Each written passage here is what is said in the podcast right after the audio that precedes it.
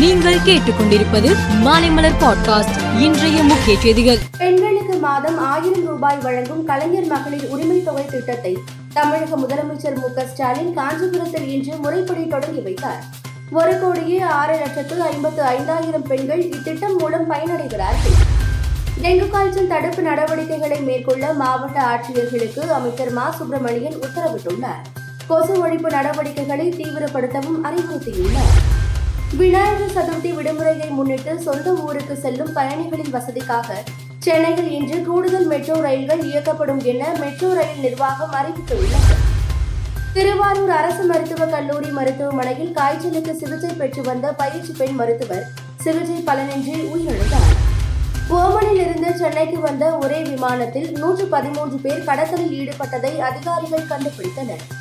அவர்களிடம் இருந்து பதினான்கு கோடி ரூபாய் மதிப்பிலான பொருட்கள் பறிமுதல் செய்யப்பட்டன.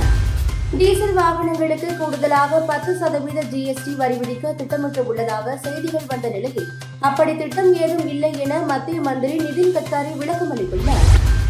பிறப்பு சான்றிதழை அடையாள ஆவணமாக பயன்படுத்தலாம் என மத்திய அரசு அறிவித்துள்ளது. இந்த நடைமுறை அடுத்த மாதம் முதல் அமலுக்கு வருகிறது.